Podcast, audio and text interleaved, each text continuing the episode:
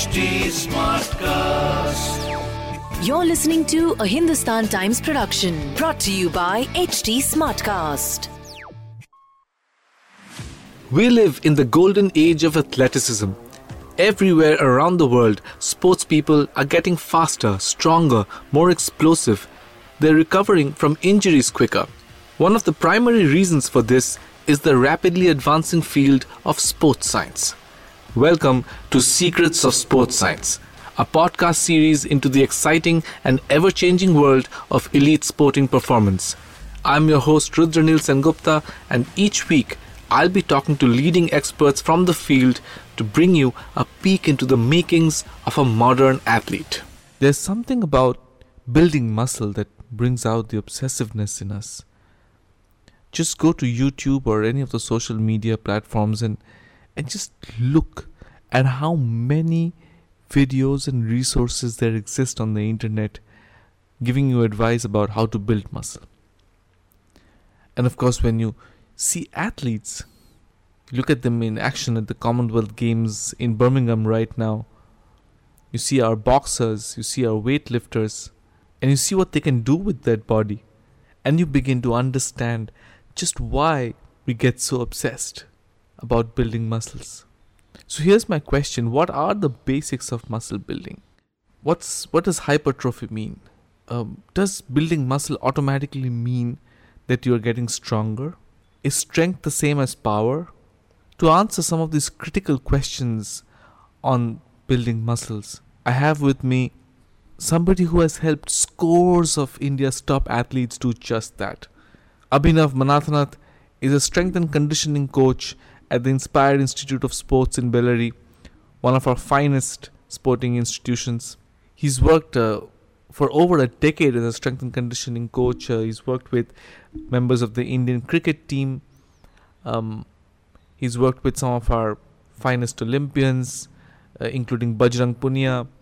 Uh, all our wrestlers and boxers, in fact, uh, go to him, and uh, and he's worked with Neeraj Chopra at a very critical time in his career when Neeraj um, had the career threatening injury to his throwing arm and he had to undergo a surgery to his elbow and he had to recover and find all of that strength and power that he had in that arm. So he's one of the people you could thank for Neeraj's incredible and unprecedented gold for India. Abhinav, uh, thank you so much for taking time out and uh, joining us here on the Secrets of Sports Science. Um, it's wonderful to have you on board. Thank you for having me on the show. You must be following the uh, track and field world championships going on in Oregon right now. Uh, who are the athletes you're following? Neeraj Chopra. Who else? Of course, because you worked with him. Um, you know when he when he had the shoulder injury and he was uh, trying to get back in shape. What a critical time that was to work with him. Um, and of course, Avinash Sable also trains at Inspire Institute. So and he just qualified for for the steeplechase finals. So yeah. Um, so I'll have my eyes on him as well. A wonderful athlete there. So we're talking about muscles today. Um, and before we get into this, uh, what I want to do is, you know, there's so much information available uh, online everywhere, and, and you know, for anybody who wants to um, build muscles or or is just interested in fitness. Um, so I just want to get something very basic out of the way first, which is that there are four pillars to muscle building. And correct me if I'm wrong. Um, one is there is no short there are no shortcuts. You can't do it quickly or or whatever. You have to put in the time and you have to do it consistently. So consistency is point one. Point two is progressive overload which is basically a, a, nice uh, technical way of saying that you know start with a small amount of weight that you can lift comfortably. Then when you get com- you know when you when you know that you are doing it right and everything then progress to a slightly uh, uh, heavier weight and and and so on and so forth till you are you know starting to build muscle. Um, so progressive overload. The third is rest which is when your muscles are actually being repaired and built. If you don't get rest if you don't sleep enough it's no matter how much you're lifting and what you're doing it's probably just going to hurt you rather than help you. And the last one is nutrition.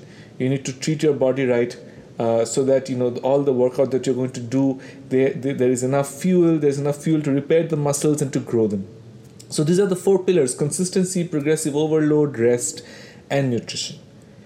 So we are not going to talk about these. Okay, because because we know about it. Now what I want to know from you, since you work with work with the highest level of athletes uh, in India, is that what are the nuances beyond these four pillars? Okay, what are the things that you know the regular person does not know, um, but is very very important when somebody is trying to build muscle.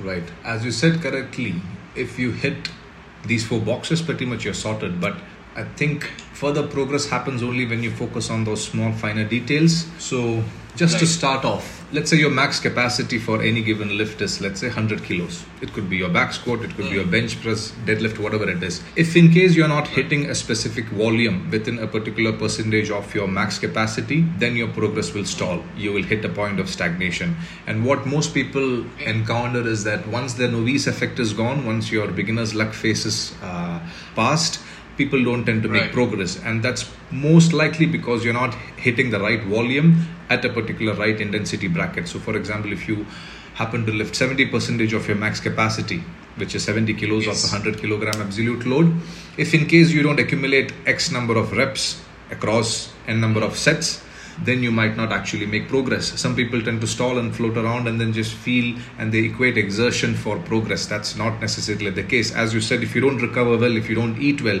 you might feel like you've had a hard, hard session, but in fact, you're not creating any physiological change there. So I think it's very important people find the right intensity zone for whatever adaptation they want to make in the body, whether it could be hypertrophy or strength gain or endurance, and find the right volume of reps to hit the exact physiological zones. Right. So one of the one of the concepts that, of course, is very important to you uh, is is uh, and maybe some some of our listeners don't don't know about this is uh, is the concept called one RM or uh, one rep max. It's the it's the heaviest amount of uh, a weight that you can lift for one perfect repetition.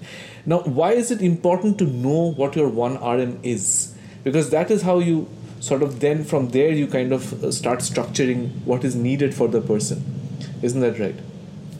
So can, can you take me through that process a little? Yeah. So as you said, one RM would be the max uh, concentric lift that you can have in any particular lift. It could be bench press, deadlift, squat, any given exercise, the maximal load that you can lift for one clean rep without any technical breakdown. Unless you know that, how would you ever be able to find what's the right weight for creating a particular adaptation. For example, as I spoke earlier, if you want to create or if you want to build muscle strength, then you need to work around a certain rep range that's on the basis okay. of certain physiological mechanism that happens inside the body. But if that's not your goal if you want to create muscle size which is hypertrophy then you might have to probably increase the reps by 3 or 4 than if you were lifting for strength and endurance. Again for the higher reps and optimize the rest interval accordingly. So unless you know what's your max capacity if let's say you, let's use 100 kilos as the 1 rm for any given lift you will probably start loading 20 kilos or 30 kilos and assume that it is hard but it might not be hard or it might not actually be sufficient enough to create any particular adaptation in the body. So i always when i design a program for any given particular adaptation always look at what is the minimal effective dose. So you understand what's the quality that you want to create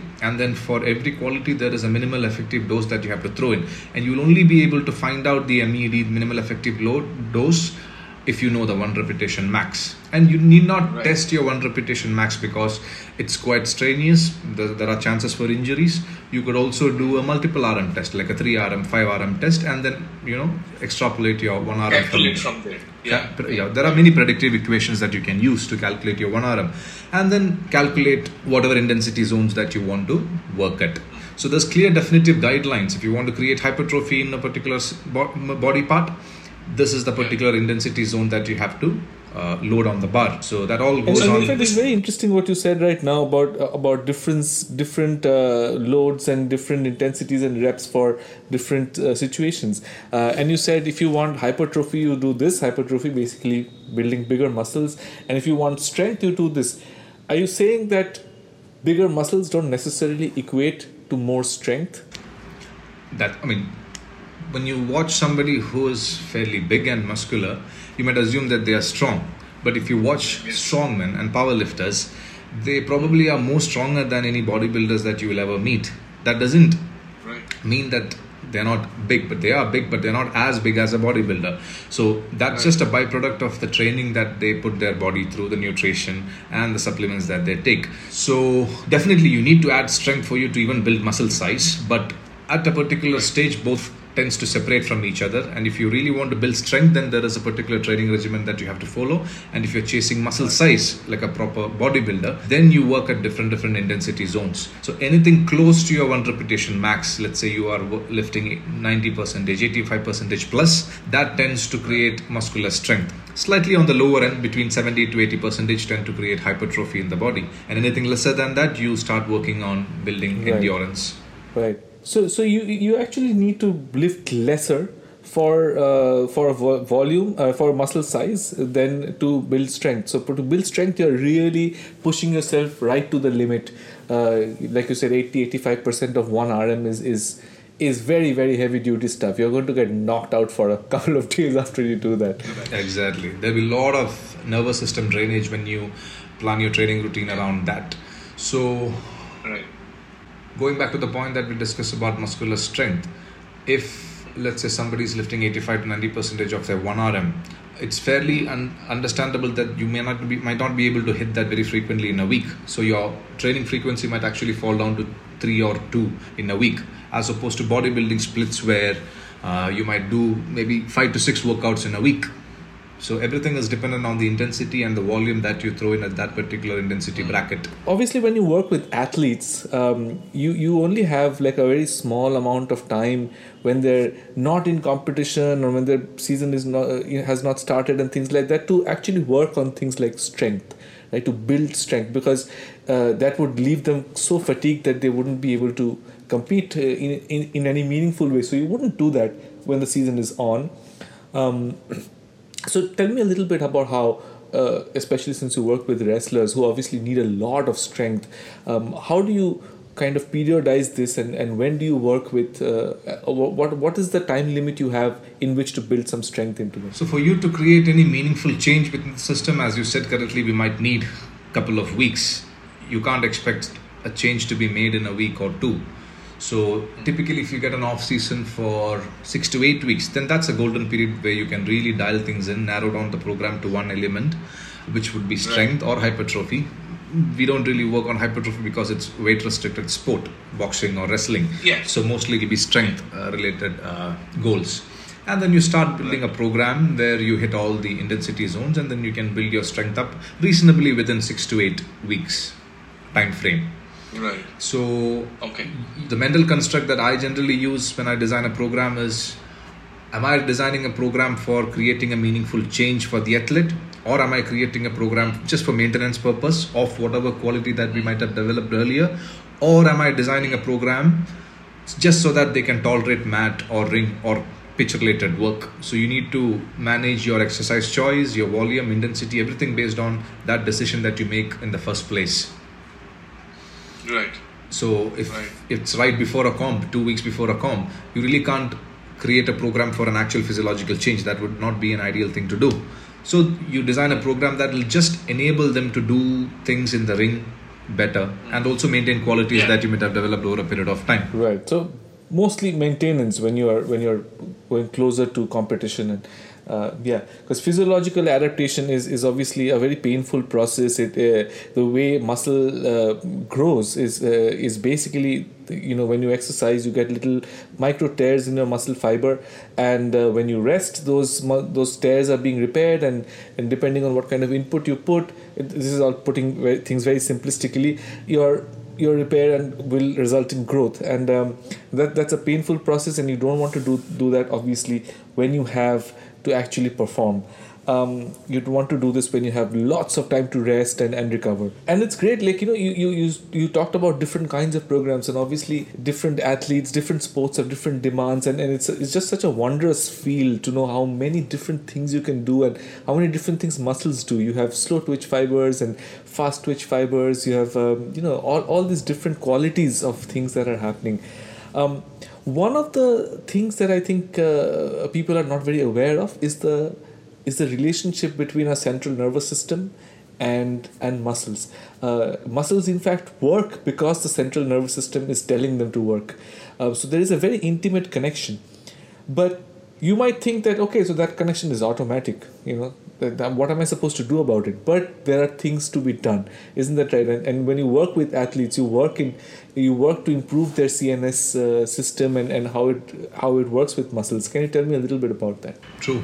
An interesting point to start would be when we rehab athletes who are injured on one side and the other side is completely uh, trainable. So you start training the Yeah. uninvolved limb, uninjured limb, and then you will see a cross education happens in the involved limb as well. So research says that an Wow. aver- average of 8 to 22 percentage of strength gain can be made if you train your left side and it will cross over to your right side.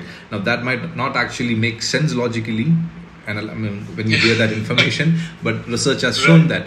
Now, people might wonder why that's the case because everything starts from the motor cortex, and you have your nerves branching out to different different muscles, muscle fibers. Hmm. So everything is commanded from the central system, which is your CNS and your brain. So any input Yes. given to that will have a cascading effect through every channel in the body. So any contraction of muscle is initiated from your brain, your motor cortex, and primarily if you are somebody who is lifting for strength, pure strength gain, then there is a lot more neural involvement, and the the hypertrophy work might not actually be as uh, nerve taxing as your strength work. So, and hence your recovery protocols ha- also has to be managed based on what kind of training you do. So, as you said correctly, CNS plays a huge role in muscle building, strength building, and you will see that during the initial phase of any training program, the first four to six weeks, any change that you make within the system is purely neural in nature, and it's only after that you start making any architectural change within the muscle, any structural change. Can I just take you back there and ask you what do you mean when you say that the first phase is just about changing neural network? What what do you do and how do you do that? So let's say you are a beginner and then you start lifting, and I introduce you to hmm. three basic lifts: squat, deadlift, and bench press. Any Right. increment in load or any additional pound that you put on the bar is directly an input given by the nervous system. It's not necessarily that your muscles have become big or you've started building a bigger and bigger muscle. So the cross sectional area changes happens only after a while. So the first couple of weeks of any positive change happens because your central nervous system is able to recruit more muscle fibers, more motor units, Right. synchronize it better. So all those physiological process that happens as a part of that exposure to that task. And any skill acquisition also for that matter the first couple of weeks of any skill that you acquire is highly commanded from your uh, brain and then all the peripheral Right. components comes into play Right. So basically, you're saying, okay, I've, I've, I'm a complete beginner. I've just started lifting some weights. The first thing that responds is the brain, saying that, okay, here's this is what we have to do, so we better be ready for it, and it starts firing accordingly. Um, and and and basically, the, the, this is a very fascinating thing for me because uh, you know I, I do a fair amount of exercise myself, and um, I, I'm quite fond of doing pull-ups and, and things on the bar, which I really like. And um, I once had an injury, and I went to to the physio, and uh, and they said, okay, so you know, contract your lats, and I know my lats are huge muscles on my back, right? But I had no idea how to just isolate and contract the lats. So that is basically my brain, not my central nervous system, not knowing how to recruit the muscles of the leg, which turned out it turned out was a problem because I could do like say 20 reps on the on a pull-up bar, but I was actually not engaging the lats. While doing that, I was engaging all kinds of other muscles, uh, which were which got damaged because of that. Um, and so that is how important it is that you need to know your central nervous system needs to know how to recruit and how to fire muscles. How do you train for that?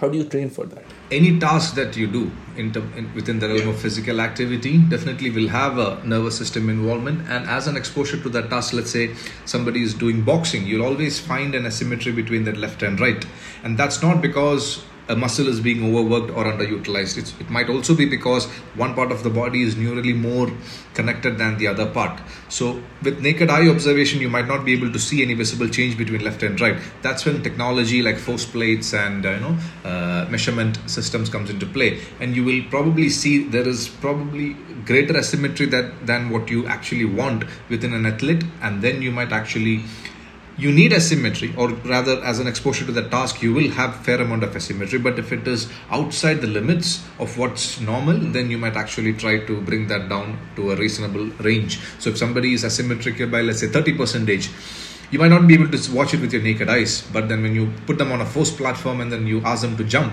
the jump might look absolutely perfect. Only when you get the results you might see that the right is producing 35 percentage more force than the left. So then there is a red flag there. So that's probably But one of the injury risk as well.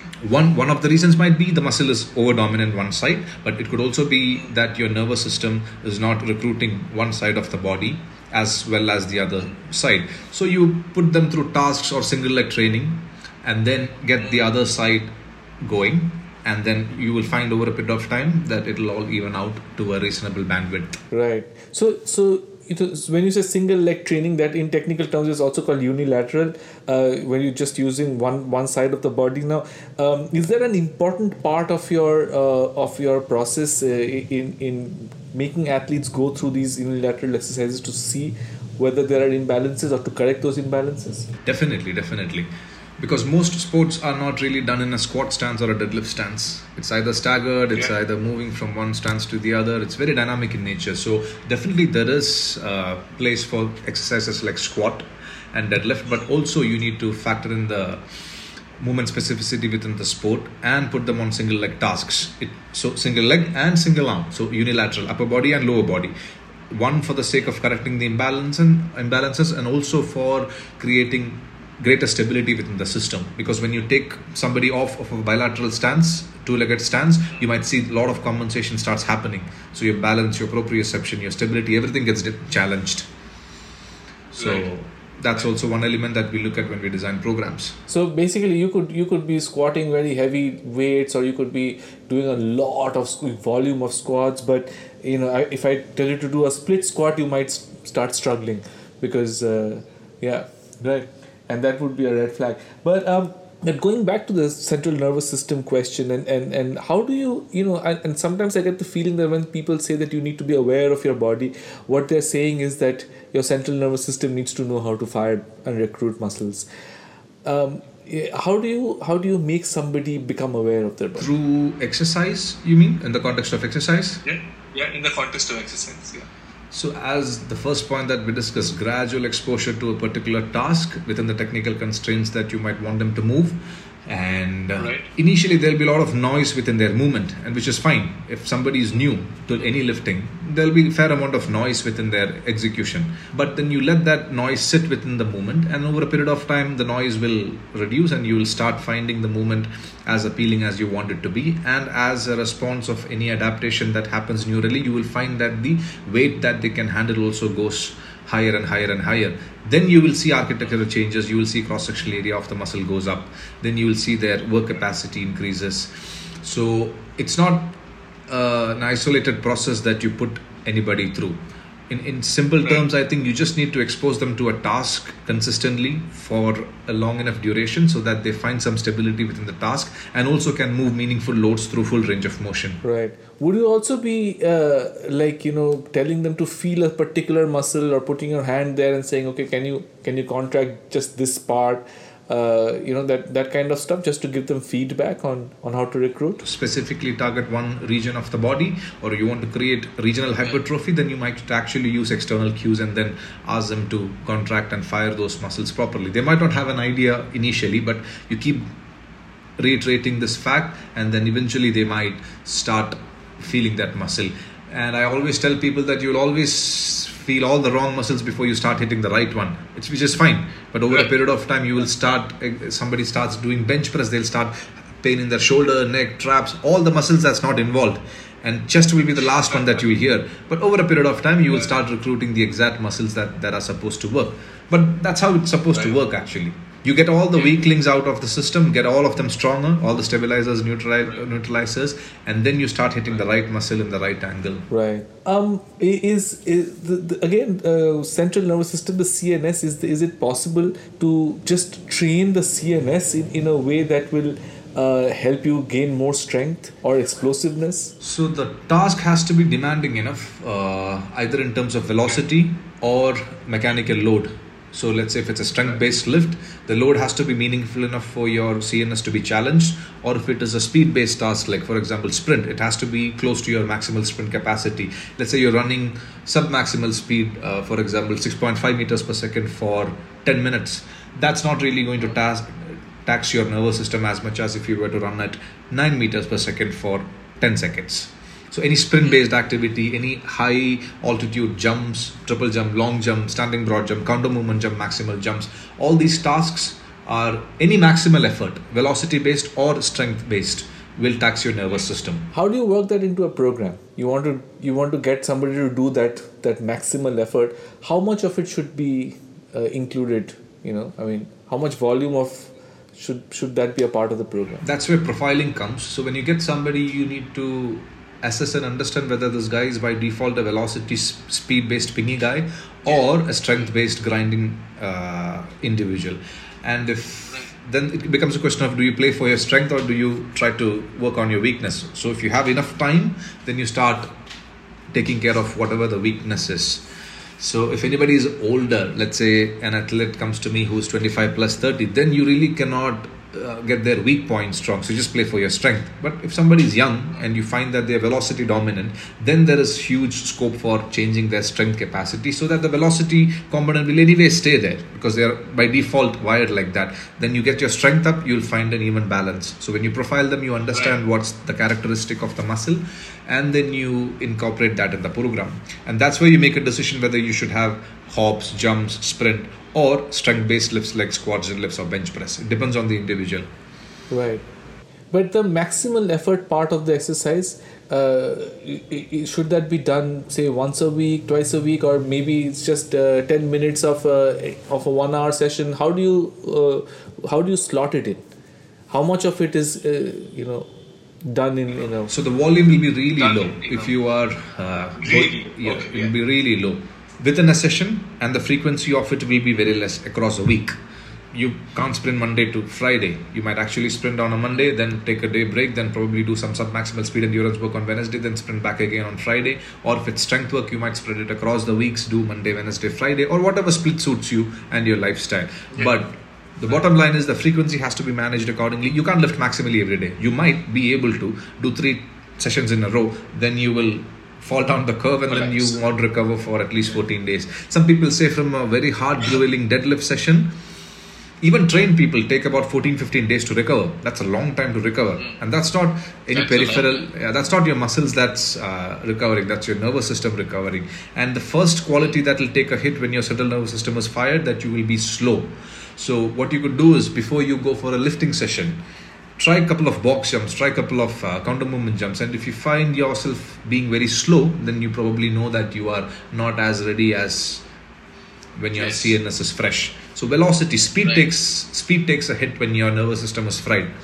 So when you have if you have access to tools like uh, push bands and GymAwares, velocity tracking devices, attach them onto the Hmm. bar and see what's the velocity that you acquire on the lift. So if your normal velocity at a particular lift is, let's say 0.8 meters per second, and at the same load, if you see a decrement in the velocity by 0.2, then Right. you know that you might actually be moving the same load but at a lesser speed, which indirectly tells you that CNS is not really Right. at point. Or it could be that you're not putting in maximal intent to the lift. So you cannot teach intent. Intent is something that people has to have within themselves. You can use cues you can command them to put intent but for example any any jumpers if it is a plyometric session their whole session might actually go for two two and a half hours but the only exercise within that program will be drop jumps five reps for two hours that's what they do they do a drop jump Okay. and then they wait for at least half an hour before they go for the next rep that's the whole workout and then they're Wow. So what's what's happening there What's happening in this workout? That's that's I've never heard of such a thing. so if it's That's fascinating. so when you when people talk about plyometrics uh, in early soviet plyometrics used to be plyometrics with an i and not a y so plyometrics Yeah. is shock training and if you do real plyometrics which how you're supposed to do and you put technical Right. constraints on an exercise like drop jump so the instruction will be you jump off a 15 centimeter box your ground contact time cannot be more than 200 milliseconds and you need to jump back to a greater height than where you started. So you put these three constraints, it becomes very difficult Okay. for the athlete to do so. You might actually be able to drop and jump as high as you want, but not maintain a ground contact of 200 milliseconds. 200 milliseconds is probably you can't even watch it with your eye if this guy is doing Right. less than 200 milliseconds. You probably could look at the way how the feet lands. You could use sound to understand. But if you put a force plate or a contact mat under their feet, you will exactly get feedback as to whether they are doing this particular task within that time band. The reason being, Right. when they hit the board during long jump or high jump, you don't have two seconds before you take off the ground.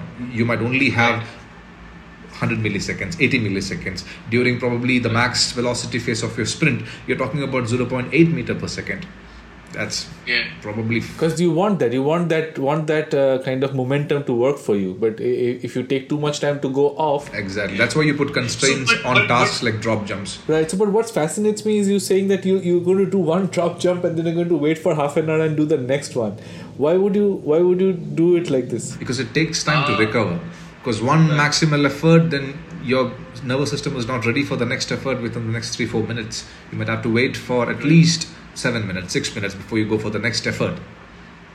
Well, you can do the next jump in the next 30 seconds, but the ground contact time might actually go and become 300 milliseconds. That completely defeats the purpose. Okay. These are the nuances of programming that you might actually need to look at when you're planning for elite Yes. uh, athletes. Right. But, but the good thing for uh, somebody who's not an elite athlete and wants to adapt some of these things to their own workout regimen is that uh, for for really stimulating the central nervous system, you need to do very small volume and infrequently at a very very high level. So you don't need to do like go out and like kill yourself and puke after you've done like uh, 200 sprints. No, that's not the way to do it. You just need to do a very short one and and that's how your uh, nervous system learns. Um, It has an inverse relationship, right? Higher the intensity, lesser the volume has to be, Right. and the other way around. um, we have almost uh, we're almost out of time, Abhinav. Uh, but before we go, I would just like to ask you: Are there any other small tips and tricks that uh, that you think that people um, who are, let's say, already um, working out at a fairly regular level, uh, but things that they can adapt from the elite system um, to make their workouts even better? Anything that's actionable, I think. Th- there is a concept called INOL number. There is a chart called INOL chart.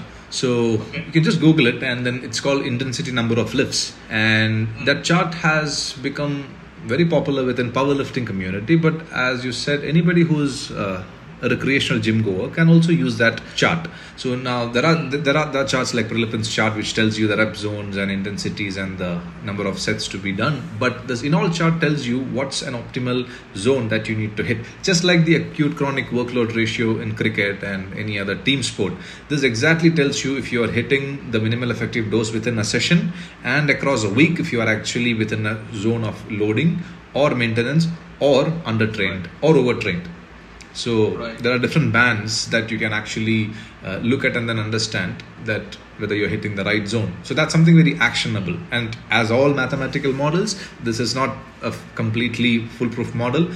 There are limitations to this model as well. But as a starting point, if somebody has moved from an obese stage to an intermediate stage and is trying to figure out why they're not making progress, it could be because the first point that we discussed, they're not hitting the exact number of reps to be done within a particular intensity zone or as you said they are exceeding the maximal recoverable volume of their body and then just burning themselves out.